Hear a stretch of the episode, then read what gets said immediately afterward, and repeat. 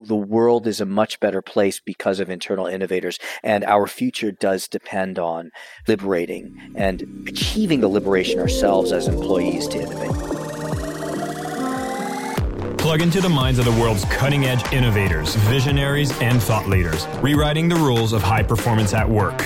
It's your time to make an impact. I am your host, Jason Campbell, and this is Superhumans at Work, a Mindvalley podcast. Hi, everybody. Welcome to the show. I'm here with Kaihan Krippendorf, and we're going to be talking about his latest book that absolutely blew my mind. It's all about driving innovation from within, a guide for internal entrepreneurs. And this was so fantastic for me because I realized that as somebody who works for Mindvalley, but still has a drive to do a lot of crazy, innovative things, I always wondered, like, what are the ways that I need to operate? Because the only thing that's out there usually speaks to entrepreneurs. And there's some subtle differences that we need to highlight, which which Kaihan has taken the time to do the research, find those differences, and give you that blueprint on how to operate to be effective, be motivated, and make some radical changes as a superhuman within an organization. Kaihan, thank you so much for being on the show. No, thank you for having me here. Great honor.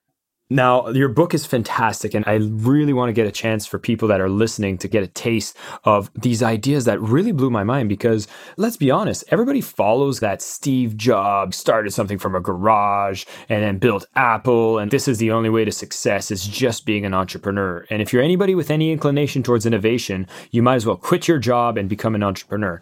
But what I love, and I think this is a great way to get started, is you did research and realized that this was not the true full extent of the story. And I'd love for us to kick it off from there. Yeah, I mean, if you think about those names that you mentioned, Steve Jobs, you could add to that Elon Musk and Bill Gates, the Airbnb guys, Michael Dell, Zuckerberg, they all follow this path of getting an idea when you're in college sometime. And then, not unlike the hero journey of ancient mythology, they step into a cave. And that cave is the garage. And then they build this thing and they launch it. But actually, what I did was I wanted to see if that was truly the path of innovation innovation. And so I found a list that was vetted by a group of professors of the 30 most transformative innovations over the last 30 years. I'm talking about the big ones like the internet, email, DNA sequencing, MRI, solar technology. And I said, who are the primary conceivers of that? Where do those ideas come from? Employees or entrepreneurs? And what I found was that over 70% of those innovations came from employees, not entrepreneurs. That's mind blowing. Yeah, mind blowing. Because everybody thinks only entrepreneurs drive these kinds of innovations. So, realizing that, what are things that people should be aware of when it comes to being someone innovative within an organization? Do organizations usually have spaces for people to do that? Like, how does it come together? Yeah, what I found is that most of the internal innovators that I interviewed, I interviewed 150 of them for this, is they rarely followed a process or rarely were they part of the innovation group or the incubation team or won some internal business plan competition. Usually they see an opportunity, something that the world needs, something that they're passionate about, something that the company needs, and they just take action on it. So like the first thing I would say is like, don't think of it as, waiting for your boss to lay out a program. But when you see something that you care about, that you know is needed, you just start taking action to pursue it. There are a number of differences between how you do that internally versus externally, of course, but it still begins with the same seeing an opportunity and taking action. And I love it because we're going to talk about the three attributes that entrepreneurs usually lack and that the people that innovate internally need to have, as well as the barriers you'll typically face if you choose that route to develop that innovation within an organization, which begs me the question why would I decide to develop the innovation within an organization? If I have an idea, why wouldn't I just quit and just do it myself? I mean, so many reasons, but I guess the two big ones that seem to pop out is A, you have scale that entrepreneurs can only dream of. If you come up with an innovation, then you can reach channels and markets and tap sales forces and customers that would take an entrepreneur a long time. So you can have a much bigger impact. The second thing is it's lower risk, right? You're risking your company's money, not your money. It doesn't mean that you get fewer of the return. So if you do do it from inside, it's unlikely that you're going to become a billionaire, but you don't have to risk your family's financial future or eat ramen noodles in order to do it. So you get that intrinsic value of having an impact without carrying the risk. Well, you talked about ramen noodles. I really love those, so I don't know. I might be willing. but you talked about this issue of scale. Like, how does that differentiate within the organization? Yeah, so when a company begins, like they're a startup, they're a disruptor, they're risk taking. And then what happens is once they find their market, you know, the product market fit and the business model, they kind of have the secret formula and they shift towards wanting to repeat that formula. So what they do is they introduce bureaucracy, they start narrowing tasks, they tightly monitor those tasks, they become risk averse. But that makes sense because you kind of have the solution. You want to not diverge from the solution. But if you scale beyond that, four things come into play that really make it exciting to innovate from within. The first I already mentioned that you have scale that other people don't have. The second thing is you have capabilities. Like if you're sitting in a big company, you've got people that are amazing people and experts in areas that you would have to beg, borrow, and steal to get for as an entrepreneur. You've got people in R and D, you got people in sales and marketing, and you can tap these colleagues to do something great. The third thing is you have innovation resources. It sometimes seems more difficult, but getting the funding to start a business is so much work that entrepreneurs often say that half of their time is spent just fundraising. And so you get access to innovation resources. And the fourth thing is you have this ability to diversify risk. Jeff Bezos has this phrase. He says, if you have a one in 10 chance of a 100 times payoff, you got to take that bet every time. But you got to be ready to lose nine times out of 10. And so if you think about it, what he's saying is that an entrepreneur can take one bet. There's a one in 10 chance of 100 times payoff, right? But if you are an innovator from inside, you can manage a portfolio of bets. And if you do nine or 10 things, you're like guaranteed a 10 times payoff. So those are four reasons why innovating from within is really exciting and different than being an entrepreneur. That's really powerful to know and to recognize. I mean, I think there's a lot of organization who might not see what allowing this space for innovation can contribute to the company. I'd be curious to know what would you say to a leadership team when it comes to recognizing how powerful this is? You're exactly right. There's a lot of research. If you want to dig into it, there's a whole area of study around entrepreneurial intensity. And it is a way of looking at the level of entrepreneurialism within an organization. Long story short, plenty and plenty of studies that show a high correlation between more entrepreneurialism, people more frequently pursuing entrepreneurial activities that are more innovative and risk taking, proactive. And if you unlock that, you enjoy faster revenue growth, higher profit margins, and greater shareholder return. So there's a clear financial link to empowering, enabling, liberating people to innovate from within. And if we switch that from the employee's perspective here, where it's like, okay, I'm an employee, I recognize innovation can be driven without needing to leave the company and pursue my own idea. I think it'd be a great way to look into what are these attributes because someone would want to determine do I step out, be an entrepreneur, do I do it within an organization? Can we talk about those differences in attributes between an intrapreneur and an entrepreneur? Yeah. So I looked at research that shows a statistically significant correlation between an attribute of a person and their level of effectiveness as an internal entrepreneur.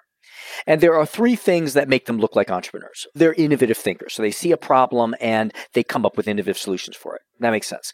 They have strong market awareness, which is they understand customer needs and industry needs, and that makes sense as well.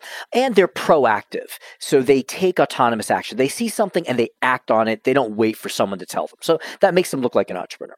Now, many entrepreneurs, at least some, many that I know that have sold their businesses into established companies, they stay for the two or three years they have to stay, right? And then they leave.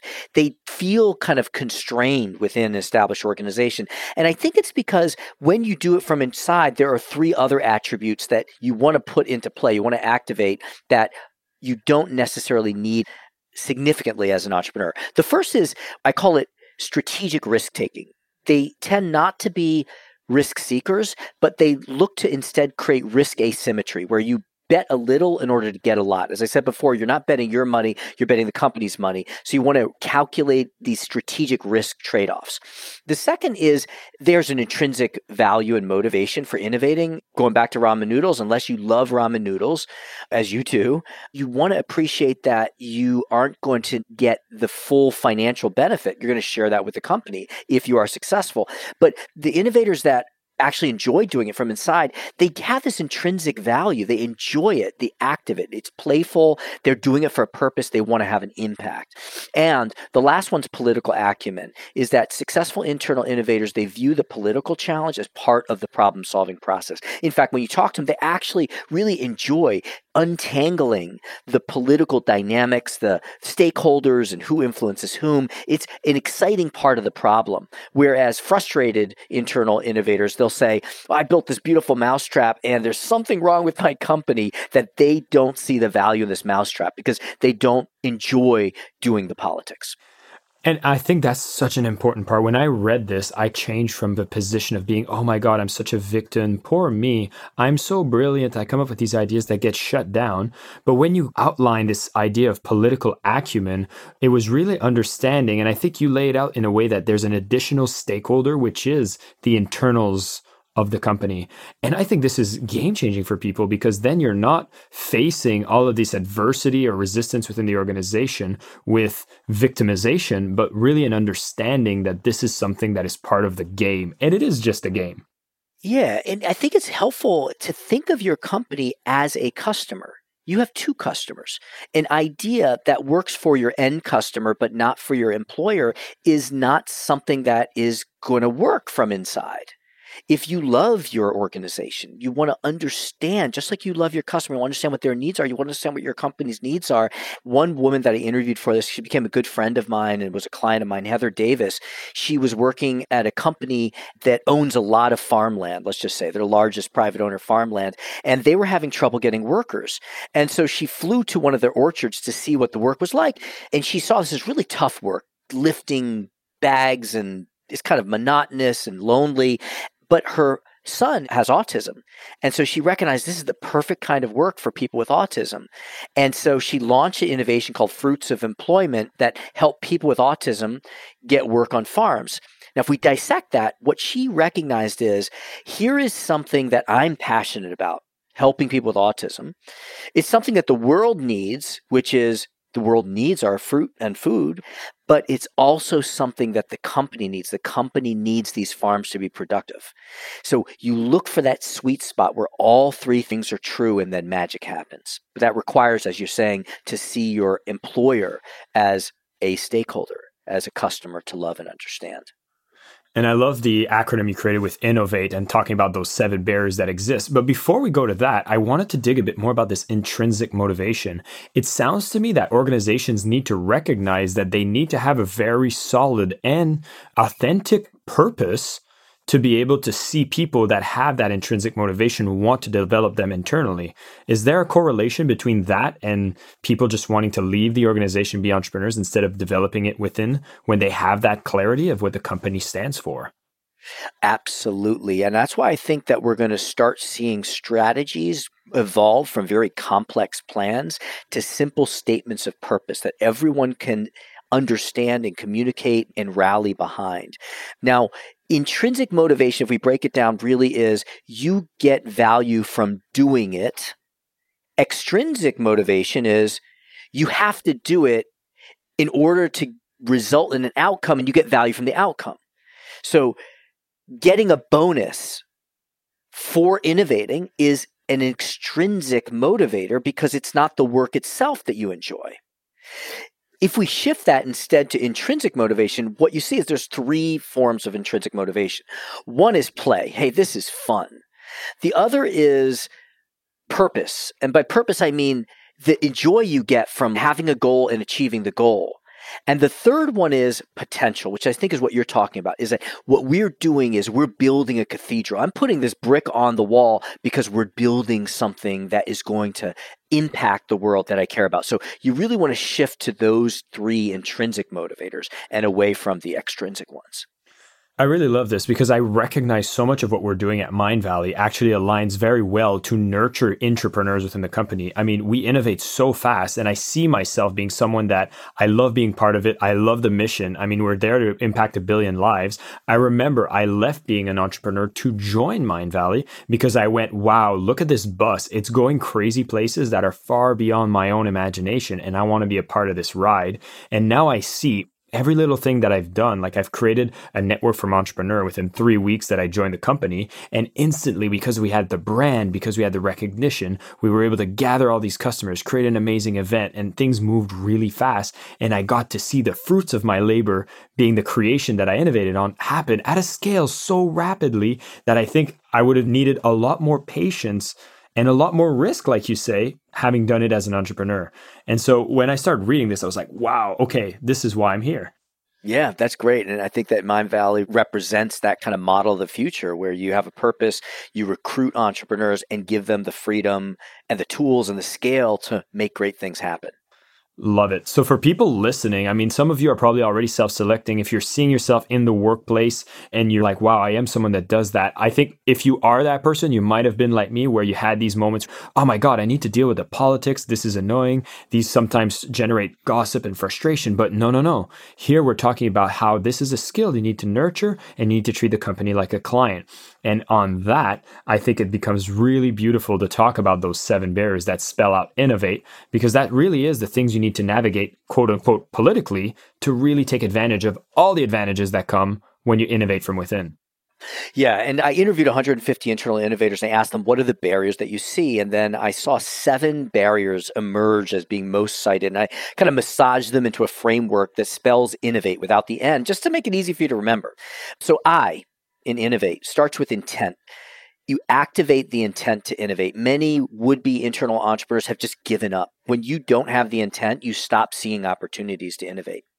Then, once you activate the intent, then comes need, N for need. So, that is understanding what your company needs and what your market needs. 55% of mid level managers can't even name two of their company's top strategic priorities. So, really understanding what your company needs. After you've done those two, you're kind of innovating the right spaces. Now comes options, which is generating a flow of options, not getting too attracted to just one. There is a French philosopher whose name I don't remember right now. He said, There's nothing more dangerous than an idea when it's the only idea you have. So, the options about having a whole portfolio, continuous flow of ideas.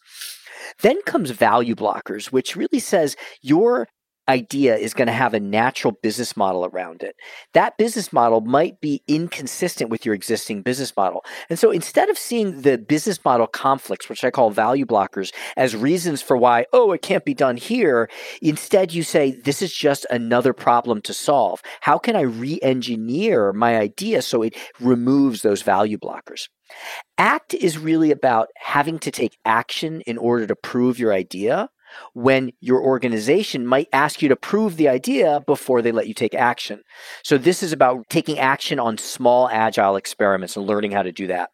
Then comes team who's going to run the experiment and build the idea? What's interesting is that while an entrepreneur can recruit people and you can all report to one boss, probably the people that are going to be on your team do not report to the same boss unless you go to the CEO. You've got someone in operations you've got someone in accounting you've got someone in sales you've got someone in r&d and so the challenge of pulling the team together is fundamentally different because it's more about inspiring people who you can't formally make get on your team you got to inspire them by the possibility of the innovation. Rally support around that. Rally your team together. And then environment is what we just talked about managing the political environment in order to create or find these islands of freedom where you have the liberty to pursue the innovation. I n o v a t e that's powerful. And so as I navigate this, I'm thinking of an example because recently I started quote unquote beta testing this idea of doing local meetups at Mindvalley and just getting communities together and seeing how we could do a blueprint where people can meet up and then sharing this to all of our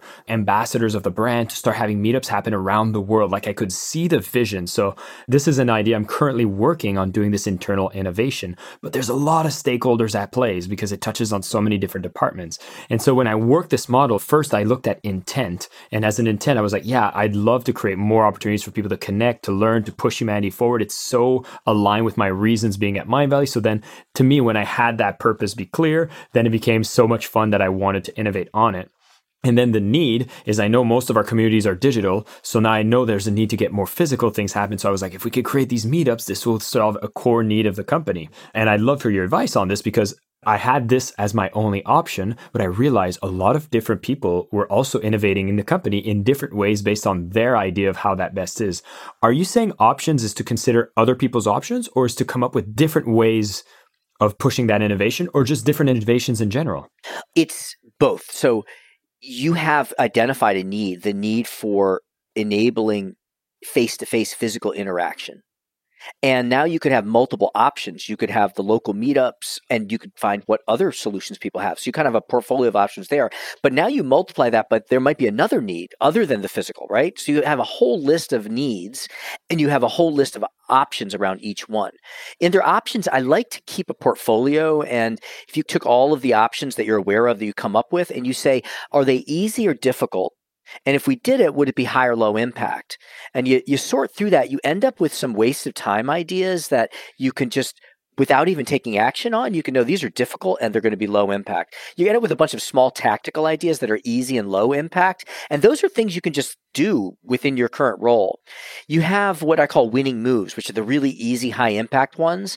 But what I find is that the really innovative ideas usually appear to be what I call crazy. They appear to be difficult to do, but if you could do them, then you would have a high impact. So, you know, my advice to you would be have a short list of ideas across those four. And what you're working on now might be either a winning move or a crazy idea. But if you have a crazy idea, don't drop it yet. Keep it on your list and every week or every month turn to it and see if there's some action you can take or something you can learn to see if you can turn that crazy idea into a winning move.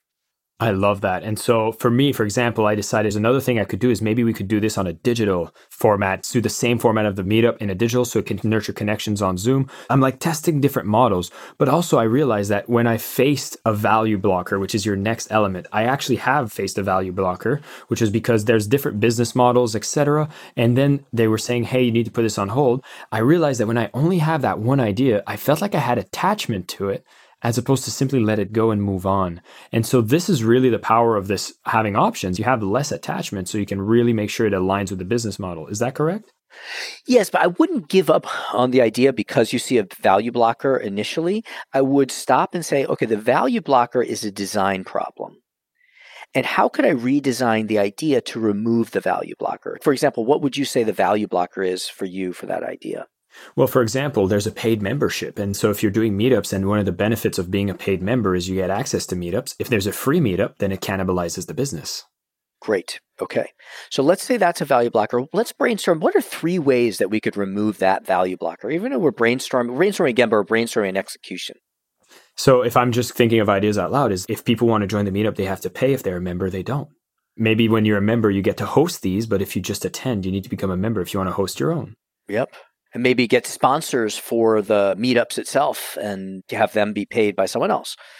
So now we have three potential monetization schemes. Maybe none of them will work, but we kind of move from, oh no, they'll never do it because it's going to cannibalize to, well, maybe there's a way around it, right? And so you start problem solving around the value blockers to remove the value blockers.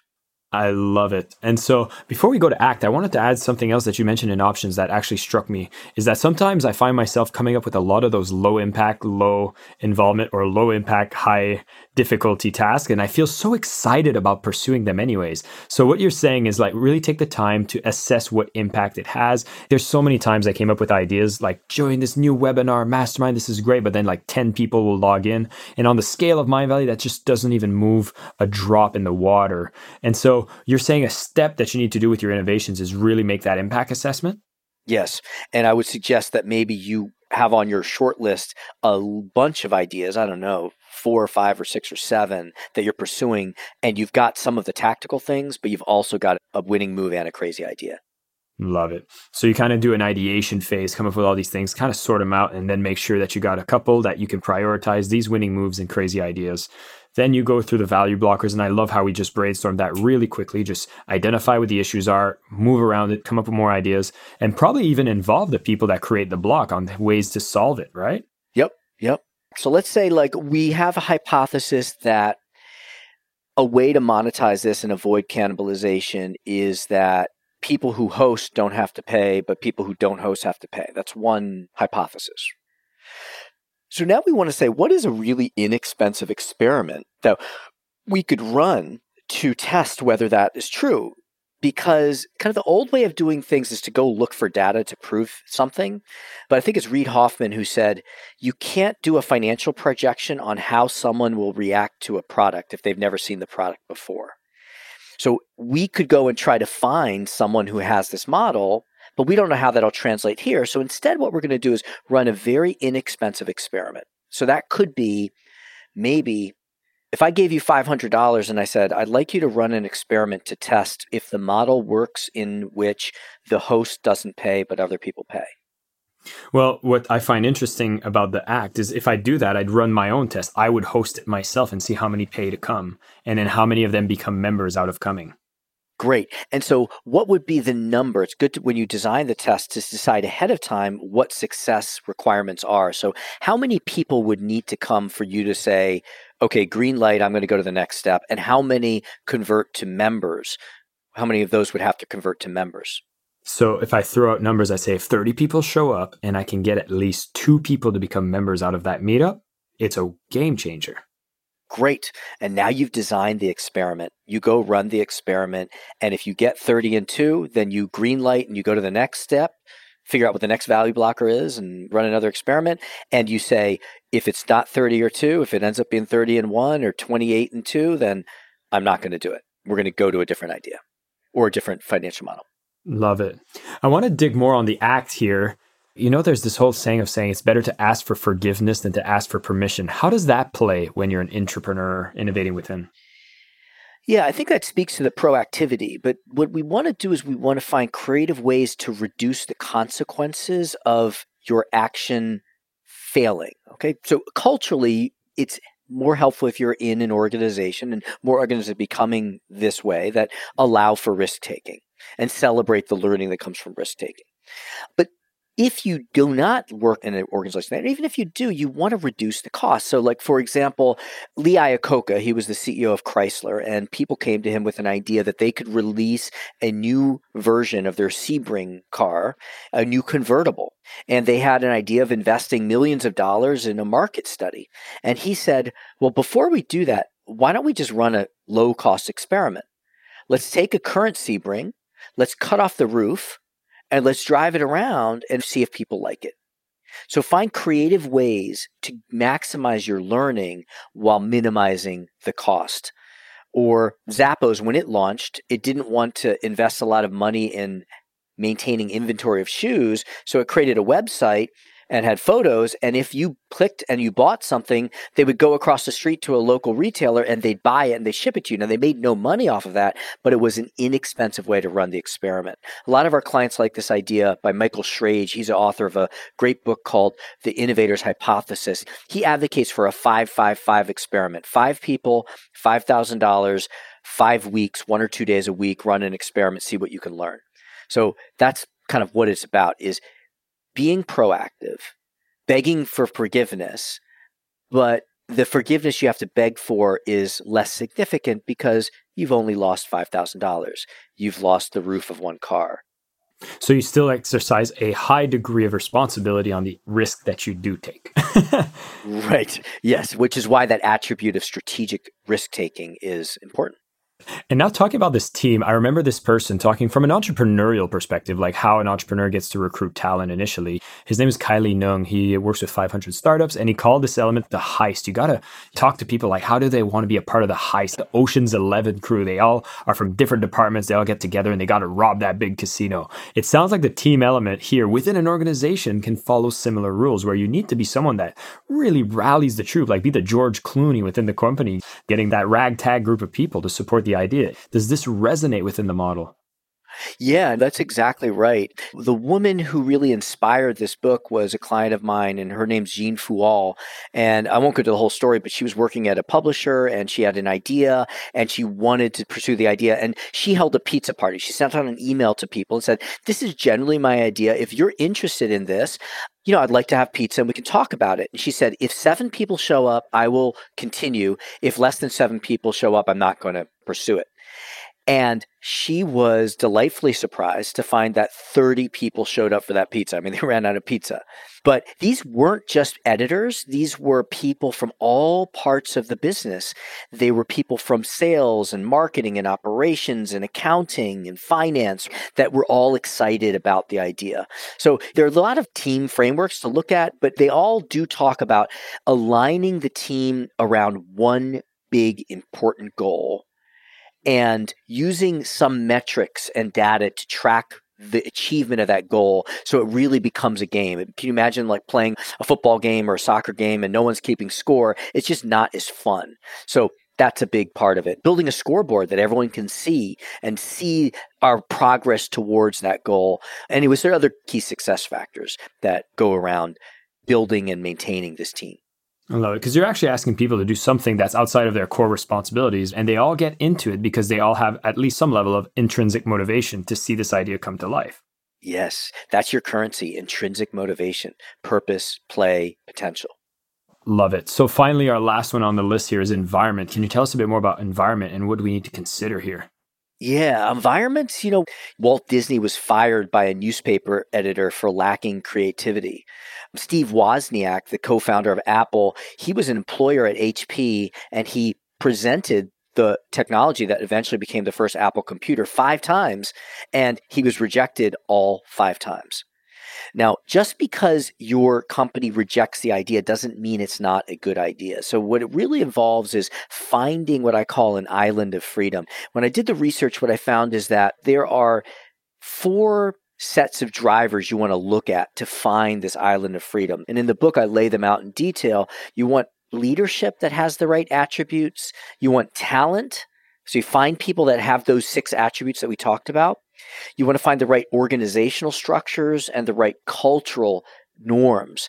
And often the place where you're going to find that isn't the obvious place. Like the guy who invented the PlayStation, Ken Kutaragi at Sony, the logical place for him to take his idea was in the electronics business because there they have all the know how and relationships and suppliers. But he recognized that they didn't have the right culture and organizational structure. So instead, he asked for permission to build that in Sony Entertainment, the group that manages artists and musicians because they had a culture that was more fluid. So thinking strategically about where to take your idea, it's not in the obvious place. It's often in an island of freedom that you identify in some other part of the organization.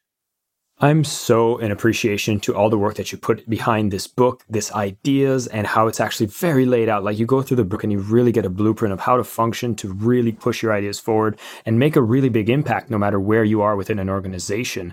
And as the companies that listen to this, if you're in a leadership position, you're maybe noticing your environment might not be supporting this. There's a lot of cues on what you can do, case studies on what it will drive, value that it can create. I mean, PlayStation for Sony, if PlayStation wasn't created, you're talking about a major amount of valuation that was created for the company that if you didn't have the right culture and you didn't support these kinds of internal ideas to come forward, then you would have had someone start an independent company and not even bring it within house, you know? I'd love to close this off as to as these ideas are becoming more popularized, and your book is certainly going to support that. What do you expect to see more from individuals and organizations as they understand these ideas and its power? Well, I think that we need to create a movement. I want to say a revolution from inside. While we can wait for our leaders to adjust the culture and structures and things for the top, we don't have to wait. We can drive innovation from within. If we do that, I think we're going to see organizations evolve from top down, centrally planned economies, which is really how organizations are designed right now, into open platforms that give people the freedom to see, seize, rally the resources to pursue opportunities. And not just for them and for the company, but for the world. Because if it were not for employee innovators, you would not have a mobile phone or the internet or wouldn't be able to get an MRI or get a stent if you got sick. The world is a much better place because of internal innovators. And our future does depend on liberating and achieving the liberation ourselves as employees to innovate.